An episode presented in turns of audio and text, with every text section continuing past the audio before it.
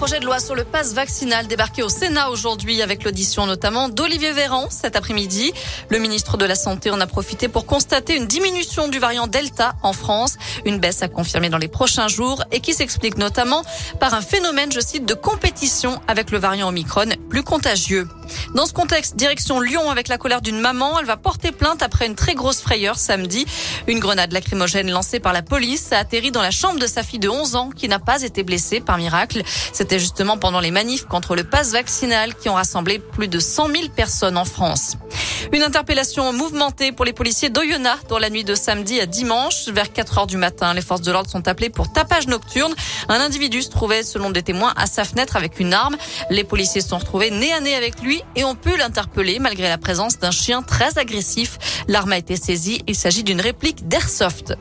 15 milliards d'euros de plus pour la sécurité, c'est ce qu'annonce Emmanuel Macron qui dévoilera son projet de loi au mois de mars en Conseil des ministres. Il veut augmenter progressivement le budget alloué à la sécurité au cours des cinq prochaines années. Il incarnait le papa des jumelles Olsen dans la, dans série culte la, la fête à la maison. Dans les années 80-90, l'acteur américain Bob Saget, 65 ans, a été retrouvé mort dans sa chambre d'hôtel en Floride. Il venait de donner un spectacle. Aucun signe d'un acte criminel ou de consommation de drogue n'a été retrouvé sur place.